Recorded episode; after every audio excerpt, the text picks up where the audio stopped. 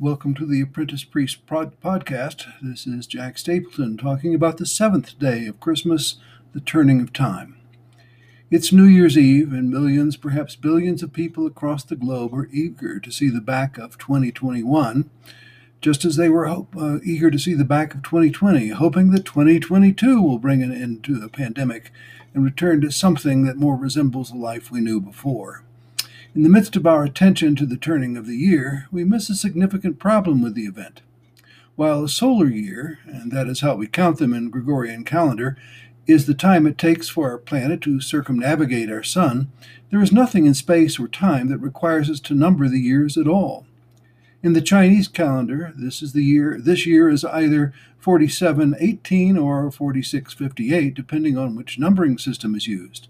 The Hebrew calendar lists this year as 5782 and the Islamic calendar has us in 1443 in uh, this month. The year 2020 is listed, or 2021 is listed as 2021 CE, Common Era, in many places, but traditionally it is AD, Anno Domini, the year of our Lord. And there are a lot of problems with this Christian reckoning, beginning with a lack of a zero in Roman counting. Thus, 1 BC is followed by 1 AD. Of course, that's not the only problem. Our current counting system didn't begin until about 525 AD and didn't gain wide use, usage for nearly 300 years after that. And the inventor got it wrong to boot. If we take the gospel accounts of Augustus and Herod into a calculation, Jesus could not have been born any later than 4 BC and probably around 6 BC. The counting of years is thus a human convention, not a divinely ordered one. And focusing on the counting of the years distracts us from the most important question about time.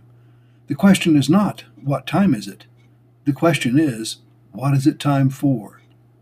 The ancient Greek language made this distinction clear by using two different words for time chronos for quantification, and kairos for quality. In the New Testament, Jesus proclaims, The time is fulfilled, and the kingdom of God is at hand.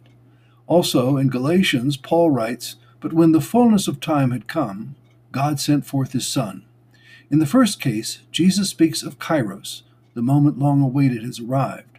In the second, Paul speaks of Chronos, the appointed hour had arrived.